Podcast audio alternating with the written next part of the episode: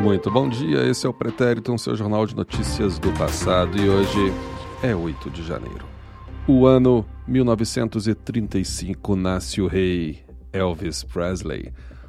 Hoje, inclusive, é aniversário de várias figuras.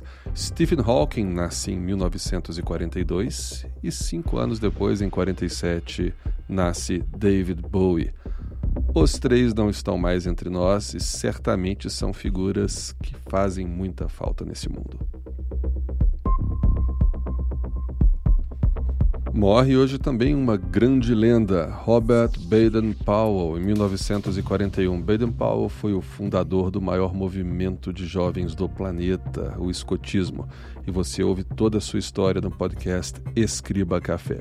Na, no Spotify, procurando por Escriba Café, ou na sua plataforma predileta, como o Deezer, ou no site escriba café ponto com. Procure lá pelo episódio Lord Baden-Powell. Morre hoje também, em mil seiscentos e quarenta e dois, Galileu Galilei.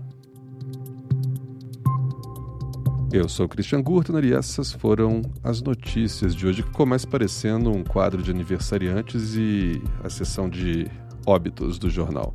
Mas foram figuras ilustres hoje, muitas. Até amanhã.